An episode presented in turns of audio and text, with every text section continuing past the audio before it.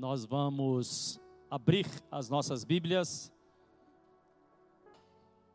no Evangelho de Mateus, capítulo 9, verso também de número 9. Por favor. Diz assim: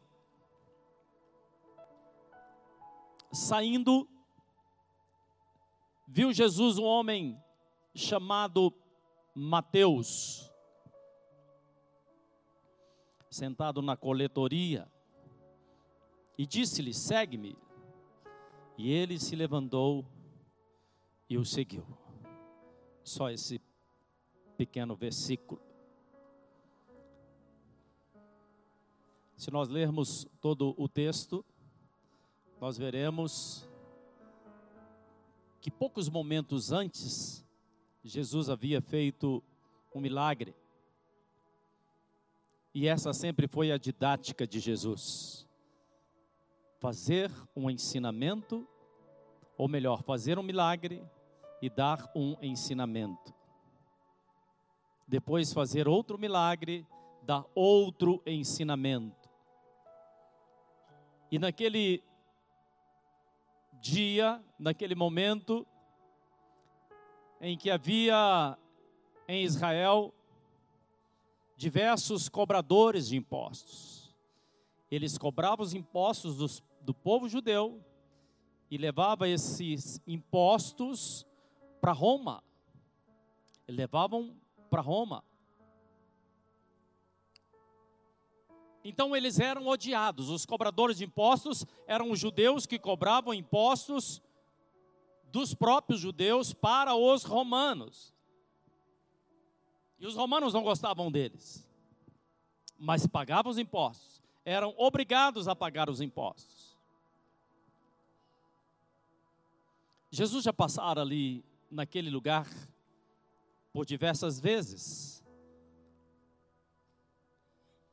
E Mateus estava sempre sentado em uma banquinha onde as pessoas passavam e colocavam ali os impostos. E ele anotava: Fulano pagou imposto, o fulano não pagou, o outro também não pagou. E aqui, Mateus está contando a própria história a respeito dele. Ele fala ao seu próprio respeito. Ele diz que Jesus passou e o chamou. Diz aqui: segue-me. É algo tão pequeno, é uma palavra. Segue-me. Certamente chamar um cobrador de impostos não pegava bem para Jesus. As pessoas iam olhar e certamente olharam para ele e disseram: Olha, olha quem que está chamando. Um cobrador de imposto, uma pessoa suja, uma pessoa odiada. Por que, que esse homem, por que, que esse Galileu chama até mesmo os cobradores de impostos? Mas Mateus também, se nós olharmos o milagre que Jesus havia feito, Jesus havia curado um paralítico.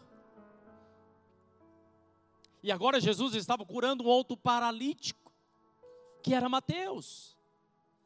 Porque quando nós não conhecemos o Senhor, nós somos como paralíticos. Jesus estava libertando Mateus também, porque ele só pensava em ganhar dinheiro. A história dele era essa: pegar os impostos, muitas vezes roubar parte desses impostos. Então, Mateus parecia uma pessoa improvável de ser chamada por Jesus. Ele era improvável.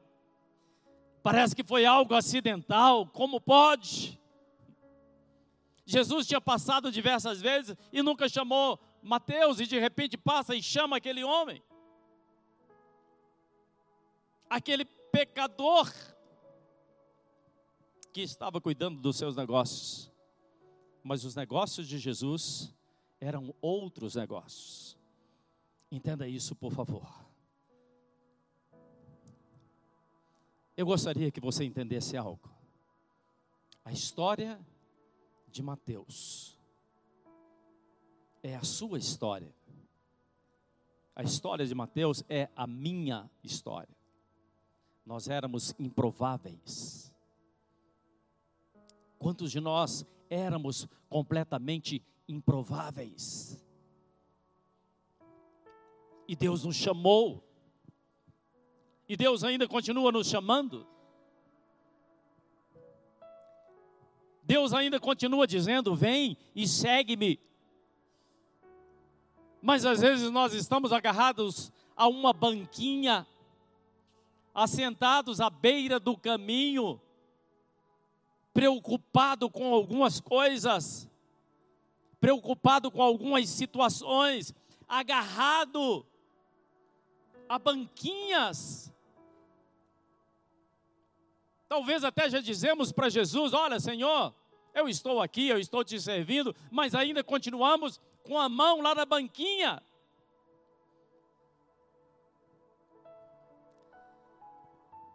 É tempo de acordarmos. E o que nós não podemos, em hipótese alguma, fazer é perdermos as promessas, é deixarmos de ouvir o chamado. E hoje Jesus te chama pelo seu nome e diz: Vem e segue-me. Mas eu gostaria que a gente estivesse pensando em qual banquinha que eu estou aprisionado.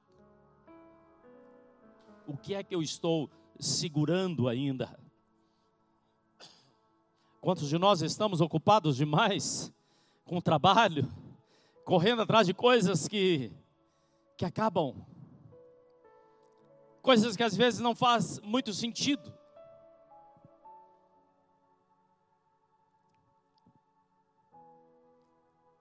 E quase sempre entra na nossa vida uma coisa muito sutil chamada desculpa. Hoje eu não posso. Estou velho demais, estou novo demais. Estou ocupado demais. Estou distraído demais. Olha, não dá tempo de eu ir à igreja porque ah, hoje Hoje eu não estou muito bem.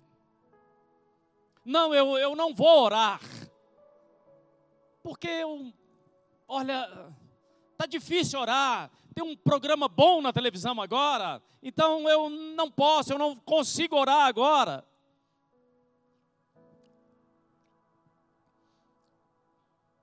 Ou às vezes finge que nada está acontecendo. Você sabia que Deus te levanta do seu fracasso? Deus te levanta do seu fracasso. Talvez você esteja com a vida fracassada. E Deus te levanta do fracasso. Mas Deus não te levanta da sua desculpa.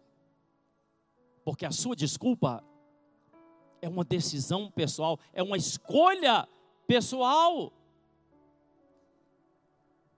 E precisamos nos vigiar porque criamos tantas desculpas. Às vezes não temos tempo para os nossos filhos, às vezes não temos tempo para o nosso irmão, às vezes não temos tempo para lermos a palavra de Deus. Às vezes não temos tempo de realizarmos algumas coisas que são inerentes à vida de um cristão.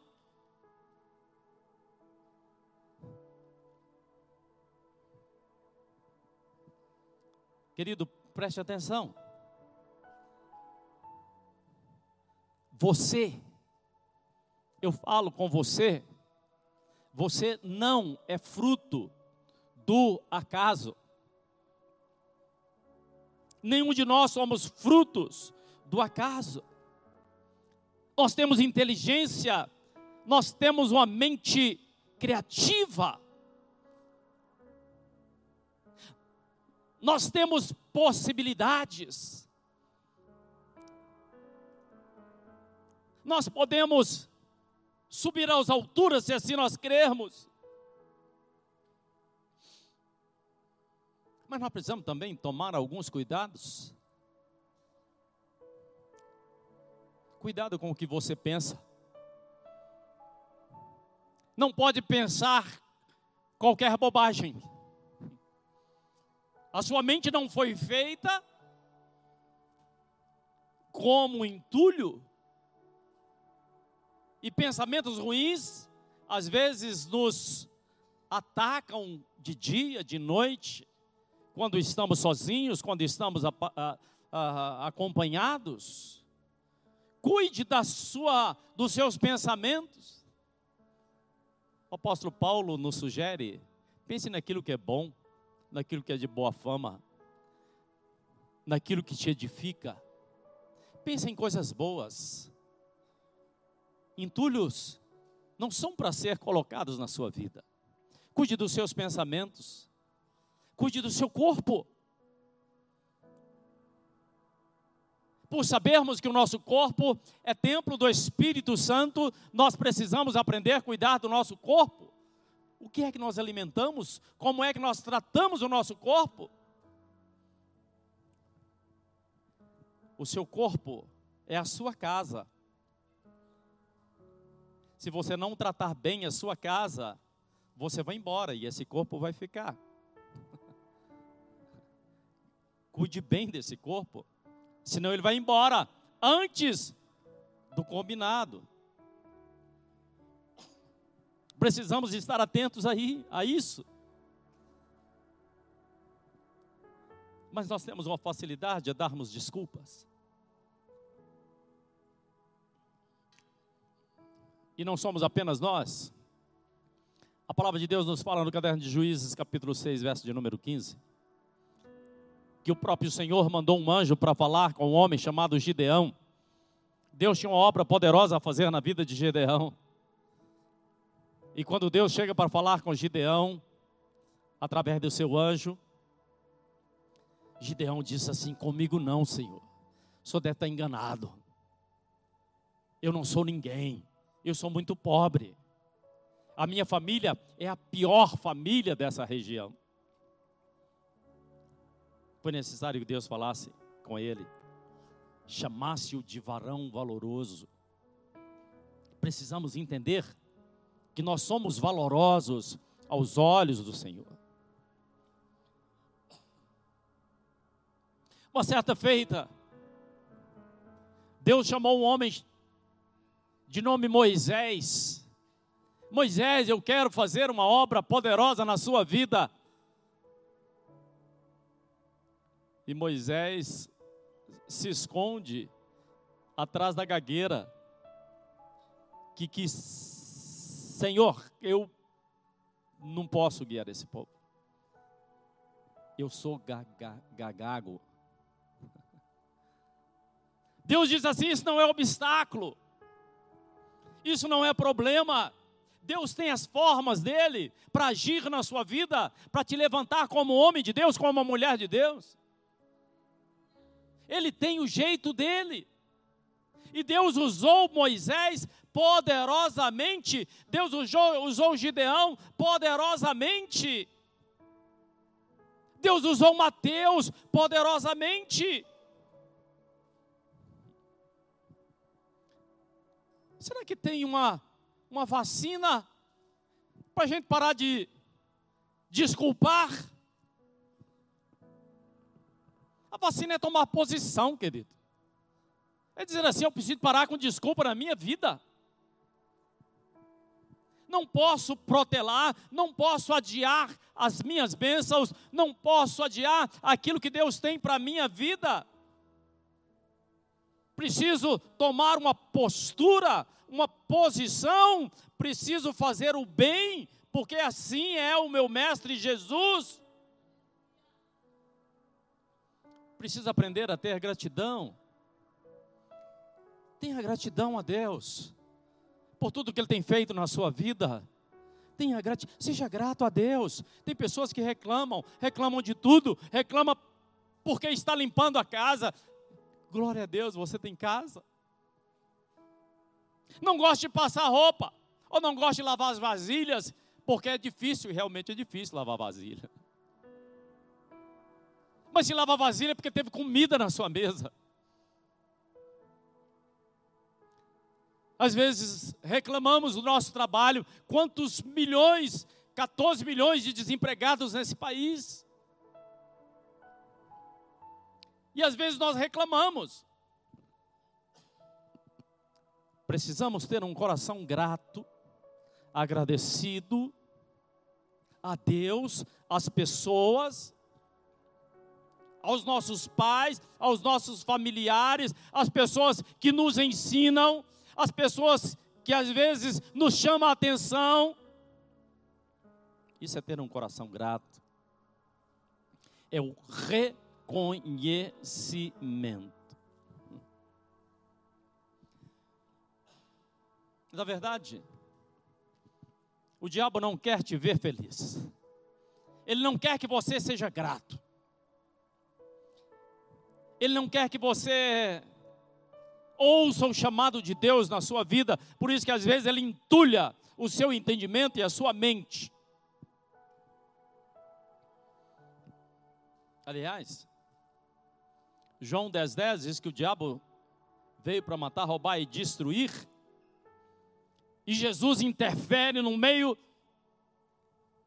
desse versículo e diz assim: Mas eu vim para que você tenha uma vida e uma vida abundante. Eu não sei se você ouviu o que eu disse. O que, que Jesus tem para você?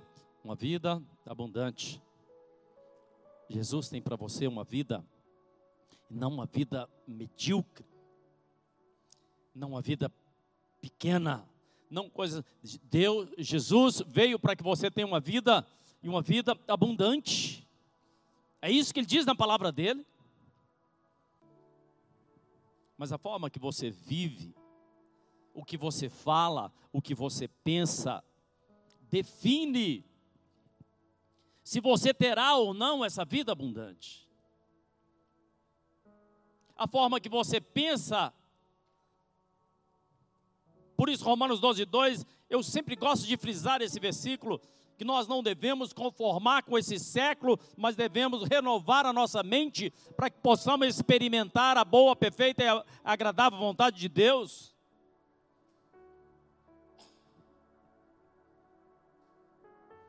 Como é que eu vou viver essa vida abundante? Talvez você esteja orando, pedindo a Deus saúde, pedindo a Deus alegria, pedindo a Deus que você seja próspero. É bom orar dessa forma.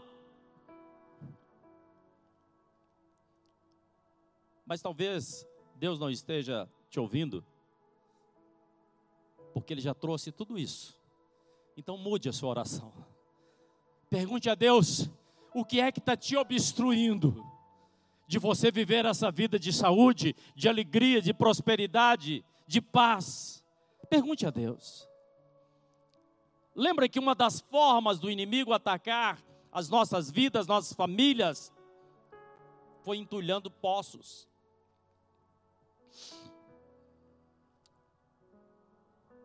O homem de Deus ia lá, limpava os poços, o inimigo vinha e jogava sujeira lá dentro ou o próprio inimigo ia, vinha e jogava sujeira lá dentro. Ainda hoje é assim. Muitas coisas Jesus já trouxe para cada um de nós, mas no entanto, o inimigo continua jogando entulho, continua obstruindo, ou seja, tirando a possibilidade de você viver a vida abundante que ele tem para você. Será que eu estou sendo claro no que eu estou dizendo? Então, tire da sua mente essa incredulidade, esse pensamento que parece que Deus não está fazendo nada na sua vida. Parece que Deus age na vida do outro, mas não age na minha vida. Quantas vezes você já disse, parece que Deus não está agindo? Não estou vendo nada na minha vida. Eu tenho algo a dizer para você. Não desista do seu chamado. Não desista do seu chamado. Não desista de ouvir a voz do Senhor. Não desista. Não volte atrás. Sabe por quê? Porque você é, na verdade, um herdeiro, uma herdeira do Senhor. Tome o seu lugar, assuma uma postura em assumir o seu lugar e chega de desculpas para você mesmo, para Deus e para outras pessoas. Chega de desculpa. Vamos voltar ao texto. Diz a palavra que Mateus estava ali sempre à beira da estrada. Mateus estava sempre cobrando os seus impostos. Mas Jesus, repentinamente, com uma palavra, segue-me. Jesus não precisou insistir com ele. Ele estava afinado. Ele estava decidido. Imagine o que Mateus não falou ao chegar em casa e falar com a sua esposa: Não sou mais cobrador de impostos. Agora eu vou seguir o rabino Jesus, o mestre Jesus. Imagine Mateus falando para os seus, para os seus chefes: a partir de agora eu sirvo a Jesus, não vou mais cobrar impostos. Eu imagino que essa colocação de Mateus deve ter sido um verdadeiro alívio na vida dele. Ele entendeu o chamado de Jesus, que diz: Vinde a mim, vós que estáis cansados e sobrecarregados, porque eu vos aliviarei, o meu fardo é leve e o meu jugo é suave. Mateus entendeu o que era isso, apenas com o chamado.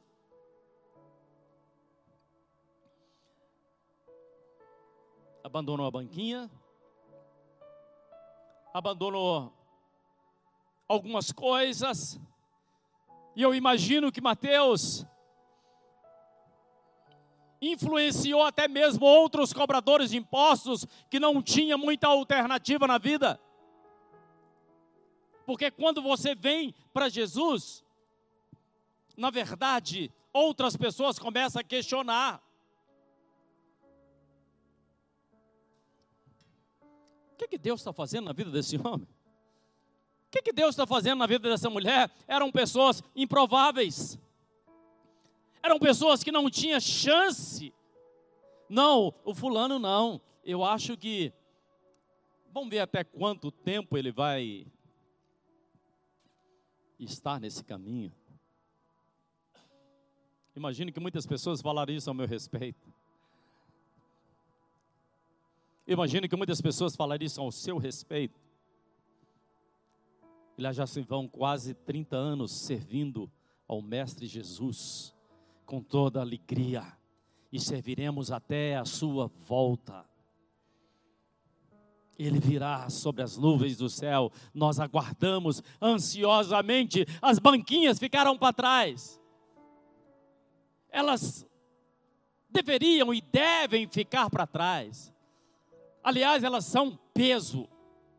Existem pesos. Jesus diz que o fardo dele é leve e o jugo dele também é suave.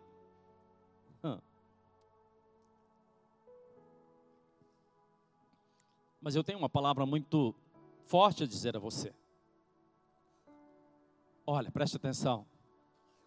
Deus não vai fazer nada enquanto você permanecer parado. Será que você me ouviu? Deus não vai fazer nada enquanto você não tomar uma posição, sabe por quê? Porque Deus precisa de parceiros. Às vezes você ora, Senhor, me ajude. Quantas pessoas oram assim, Deus, me ajude. Mas quer que Deus faça tudo. Está pedindo para ajudar. Ajudar é para fazer parte com você de algo para te ajudar a resolver uma situação, mas você tem que fazer alguma coisa, você não pode ficar de braços cruzados. Você precisa se movimentar. Foi assim com o povo de Israel quando estavam no deserto. E a história do povo de Israel é a nossa história. Eles estavam acampados, Deus trazendo a provisão, uma nuvem sobre a cabeça deles para eles não esturricarem no sol. Aí de repente eles desmontavam as barracas, as tendas e começavam a andar. Quando eles começavam a andar, a nuvem começava a andar também. Se eles parassem, a nuvem parava. Na verdade, eles aprenderam que eles eram parceiros de Deus. Quando você anda, quando você caminha, quando você dá o primeiro passo, o Senhor se movimenta com você. Preste atenção, Deus se movimenta com aqueles que se movimentam. Diga assim: Deus se movimenta com aqueles que se movimentam. E por que é que você vai continuar parado? Você não pode permanecer parado de forma alguma. Aliás, Deus já te conhece. Deus já tem te chamado.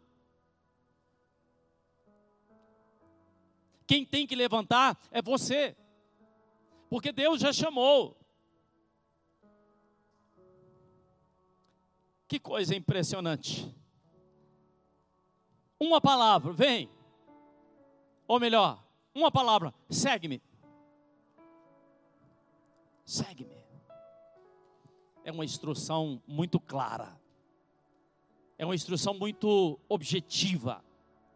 Deus é objetivo.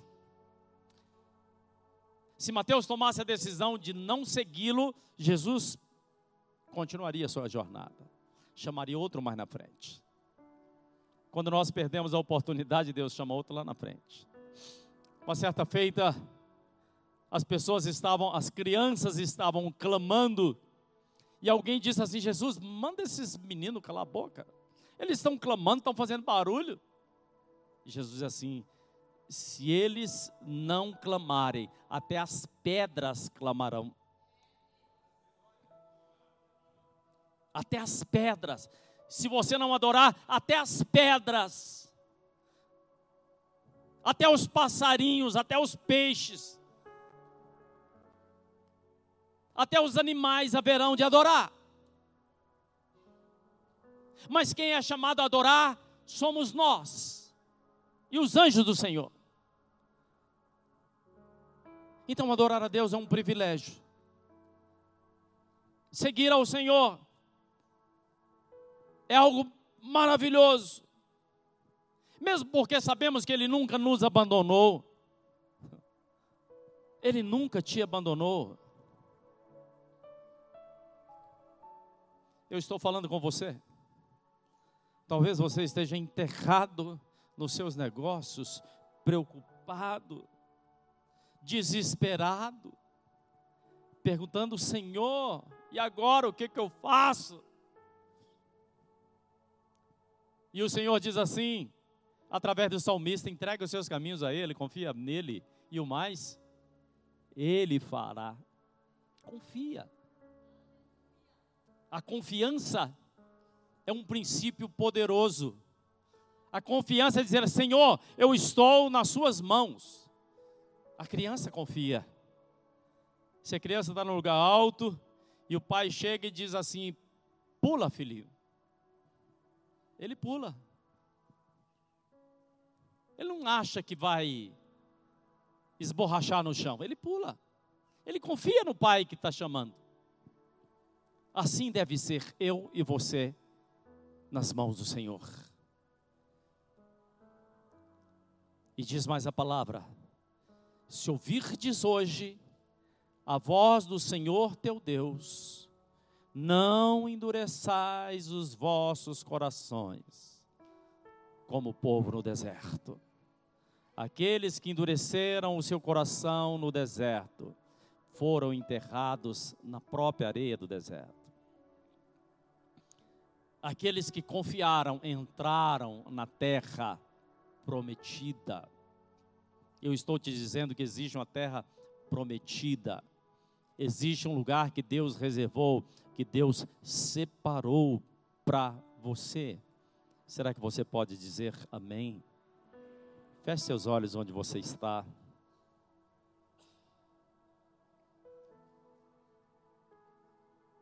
Pai, a tua palavra foi pregada e ela não vai voltar vazia.